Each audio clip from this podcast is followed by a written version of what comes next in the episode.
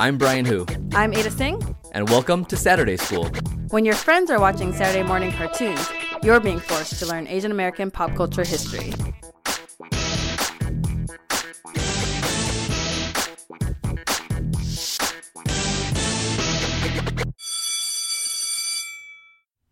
Everyone. Welcome back to Saturday School. This is the third episode of our fourth season, which is on Asian American troublemakers. So, we started with the Yoko Ono and Patty Changs of the world. Our last episode was about Curtis Choy. And this episode, we're going to be talking about the 2011 film Bang Bang by Byron Q.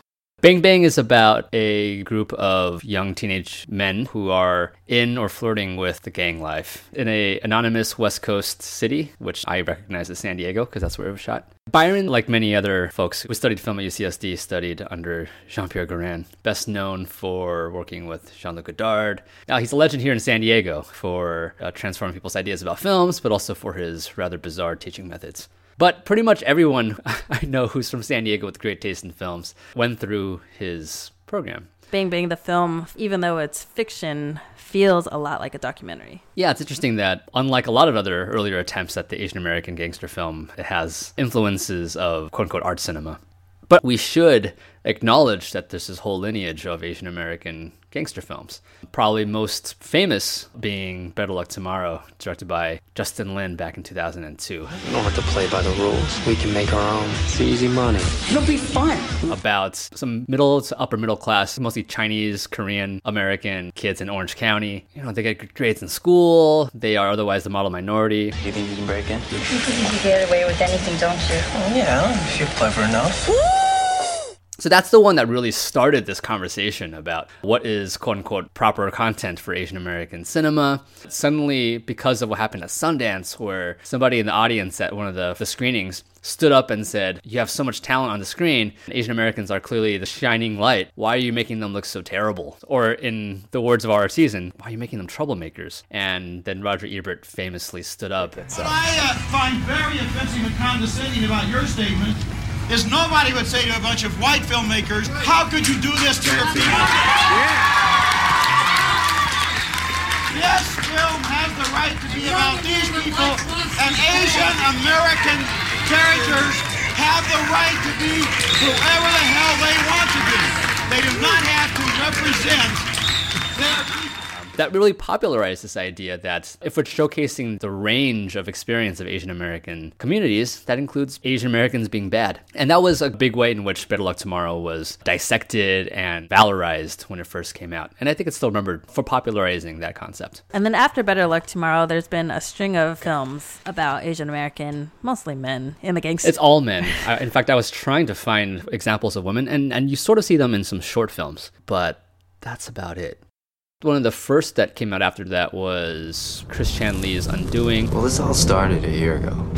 With Sung Kang, Leo Nam, Kelly Hu, and Russell Wong. June was murdered in K Town. Remember June? We were really close. Although it's worth noting that his film Yellow from 1997 also involved good Asian American kids doing bad things. And that preceded Better Luck Tomorrow. Also around that time was Juwan Chung's Baby, You know what you gotta do. Uh, a Southeast LA gang warfare film. Close your eyes. Squeeze the trigger. And let's go home. starring David Huynh, who is one of the stars of Bang Bang. So I, th- I think a lot of this is about different cities. So there's like there's the L.A. gangster story, which has a sort of Koreatown element to it. In the Bay Area, I mean, if you include Spencer Nakasako's work, aka Don Bonus and Refugee, which I wouldn't call them gangster films because these characters aren't in gangs necessarily, but they are surrounded by gangs. That really informs the way they see the world. So there's that as part of the lineage as well. And then you have films like Revenge of the Green Dragons, which is about New York Chinatown. There's a storm coming, Detective. I don't know of any umbrella that's gonna keep the city dry. So, stories of male Asian American gangsters, I would call it a genre of Asian American cinema. You definitely see a lot of Asian American filmmakers who are working really hard to counter this model minority myth by taking to the extreme other example, which is let's just make violent films with Asian American men who are masculinized in both violence and sex. This hyper masculinization. Also, if you look outside Asian America, Asian films are so known for their really cool gangster movies. Yeah, and the fact that Revenge of the Green Dragons is co-directed by the co-director of Infernal Affairs, I think speaks directly to that. So I bet it's that kind of influence as well. These movies that you might have watched growing up, or you just love Tony Leung and Andy Lau and John Woo. yes, yes, and you want to make an Asian American version of that, you know? While we're at it, there's also this long lineage of depictions of Asian American men in Hollywood films as criminals, like the Fu Manchu stories. Right, right. So that also exists in the culture, but that sort of got displaced by the Asian American man as the dweeb, the 16 candles model. And I, I think that this current wave is a response to the nerdy Asian American man as opposed to the Fu Manchus. But it's worth noting that that's part of the history as well. yeah, definitely. But like those villains were always the side characters. Or they're exoticized and they don't really feel American, whereas these gangsters, they look as American as other kinds of immigrants, like the Italian American immigrants, or they're as American as the characters in Boys in the Hood. Right, and so many of these films like kind of proclaim themselves to be the Asian American boys in the hood. Yeah, yeah. so yeah, we have the impact of Hong Kong action films and later Korean action films, but then there's also the impact of black action films in the 1990s. yes. And that leads us to Bang Bang. Yeah, so I think what makes Bang Bang so interesting is so I think we've kind of settled this idea that Asian American films, yes, they can be about anything. So once that's been settled, where do you go from there? And Bang Bang kind of has us asking new questions what it means to be an Asian American gangster. You know my homie Charlie, right? What's up, Charlie? You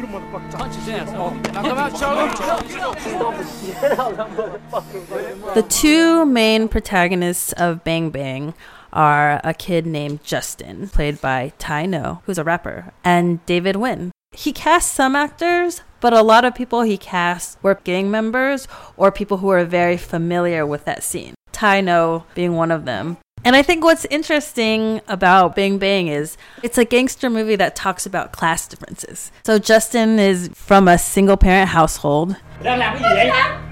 Má mày ngu vậy, mày khổ dâm như vậy Bây giờ mày trả ơn cho bà vậy hả? Whereas Charlie, he's from a fairly affluent family, but he's what people call a parachute kid. He's living in a big house, but his parents are never home. They're always on business in Taiwan. So that's one of the tensions of the film. Justin has friends who are gangsters, and a lot of it is about money. Whether it's like selling drugs or selling weapons. And they all know that Charlie is one of Justin's friends, but there's this idea that Charlie, you know, he's a rich kid. Charlie ain't like us. He ain't from where we're from.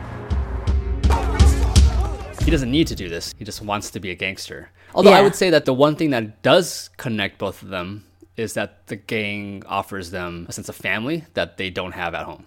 Yes, yes. So how class differences manifest in kind of similar deficiencies in family. If anything, Charlie wants to be accepted much more than Justin does. Yeah, because when we frequently just see him by himself in this giant house, literally watching videos of Asian gangsters on YouTube. Kind of playing around with a weapon, seeing how he looks. It's like Jean-Luc Godard in Breathless. You have these characters who are looking at themselves in the mirror and then imagining themselves as, as the kinds of people they know from the movies, like these tough guys. And that's what he's doing. And he's seeing in Justin and his friends the chance to realize that dream. And both of us remember when this film came out because I was working at Asia Pacific Arts at the time. So I actually interviewed Byron Q. And I believe that was your first year programming the San Diego Asian Film Festival, right? Yeah. So you did a bunch of Q&As with them. I remember talking to him about the fight scenes because during these dramatic moments, there's just these quick black and white snapshots. They're black and white and they turn to still images.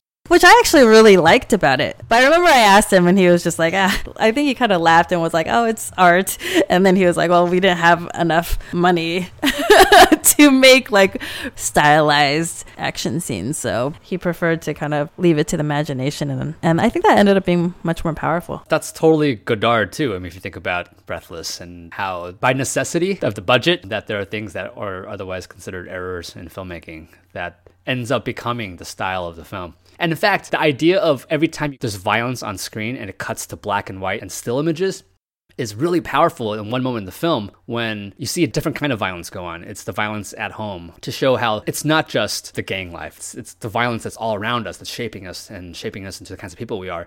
Yeah, there's also moments where things are blurred out, faces are blurred out, or license plates are blurred out, and that kind of adds to the documentary feel to it. It's that sense that not everything before the camera is controllable by the director. Sometimes elements get a screen, like, oh, somebody wandered onto the frame who didn't sign a waiver, or somebody's cap went on the screen and there's a logo there that I can't clear. That didn't remind me of documentary, it reminded me of rap videos in the early 1990s. Oh. When you'd always have logos being blurred out. It was their way of saying, our life is so authentic, it's too authentic for MTV. I've always seen that as what makes rap videos feel so dangerous when you used to watch it on MTV. It was like something about this that was too volatile for TV. But Byron incorporates that sensibility into Bang Bang, and I think it's, it makes total sense. Man, look at your fucking face. No, no, look at your fucking face, alright? You look in the mirror, look at your fucking arm and shit. Broke your fucking tables, you're not even gonna do anything, huh? It's fucked up.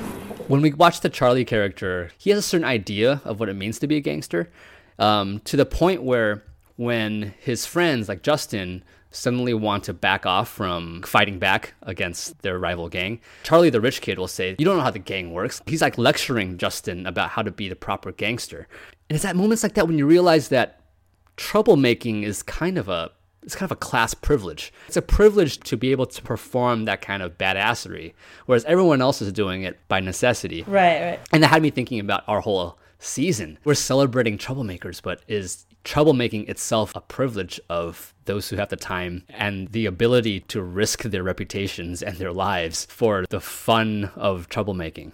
Because, I mean, you compare the character of Charlie, played by actor David Huynh, to one of the actors in the film, Vanna who Byron Q later made a documentary about called Rascal Love, just sort of documenting his entire life. He was actually in a gang growing up and lived that life. But I feel like you would never call him a troublemaker. Yeah, in fact, the word troublemaker there has this stench of morality. It's what bourgeois white people would say looking at these kids, not understanding that this is the culture they're in. This is a result of poverty and just the kinds of kinship that exists for that community. There's nothing about Rascal Love that feels troublemaking. In fact, Rascal Love is about love. Yeah. It's in the title. It's such a sincere movie. Oh my God. So Rascal Love was made sort of by necessity. You get the sense that Byron Q had to make this movie. So the story is of Vanna Fut, who Byron met making Bang Bang. And it came out in 2012, just one year after Bang Bang. Vanna's Cambodian American. He was relocated to Pomona, California after his family escaped the killing fields. He became part of the Tiny Rascal gang. The predominantly Cambodian American street gang in California. That's kind of how he learned about the world. And they know Vanna by his nickname, Lazy. He shaped the whole hood. My role model, my hero is Lazy. If you know Lazy, you know the saying, we are more than G's. And then when his family was forced to move to Seattle, he found fellow TRG out there too. Eventually, he became respected in the breakdancing scene. He was kind of like a star out here. Every battle, you, you know, it was exciting to see And him. he became almost like a symbol. We could be TRGs for the rest of our lives, but I'd rather appreciate to see you guys making it. When you guys do good, you guys gonna appreciate me one day. You're gonna be like, damn, one of our OGs from TRG told us to do better. Yeah, so this is where I think it's really interesting to talk about this film as a gangster film because unlike so many other gangster films, which are usually not made by people who were part of that life, as he's like starting to find ways to grow up, whether that's through breakdancing and later on when he starts working in construction, and he still maintains his identity as a gangster from the beginning all the way to the end. It's just more about what are you going to do with your life as a gangster. I, I feel like Rascal Love is ultimately it's about how do you become affiliated and still be successful. It's sort of like this idea of let's keep the good stuff about the gang and get rid of the bad stuff about the gang, you know? Well, he's trying to get out of the violence and the backstabbing. Like that to him was not what being a gangster was about. I mean, it, it's a sort of an unfortunate outcome of it, but for him, like that is something that you can that you can somehow avoid. He has it both ways, right? He says like, don't go down the path I did. You got to finish high school, but still be tight with your brothers. Don't forget your brothers.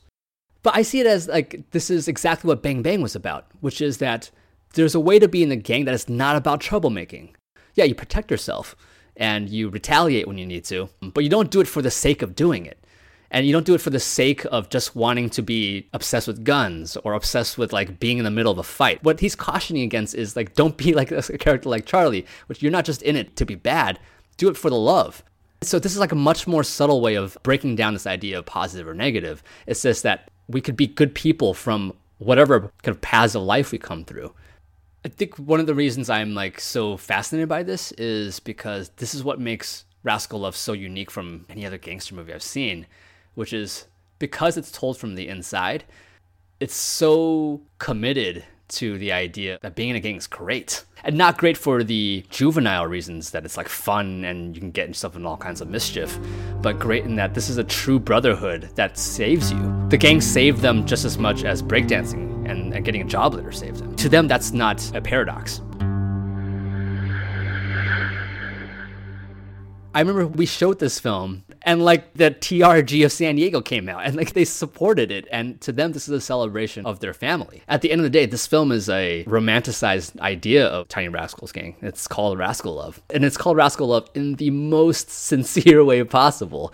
Almost to the point of you can't be that serious, right? But that's the aesthetic. So maybe we should talk about the aesthetic for a little bit because this movie looks and sounds kind of out of this world.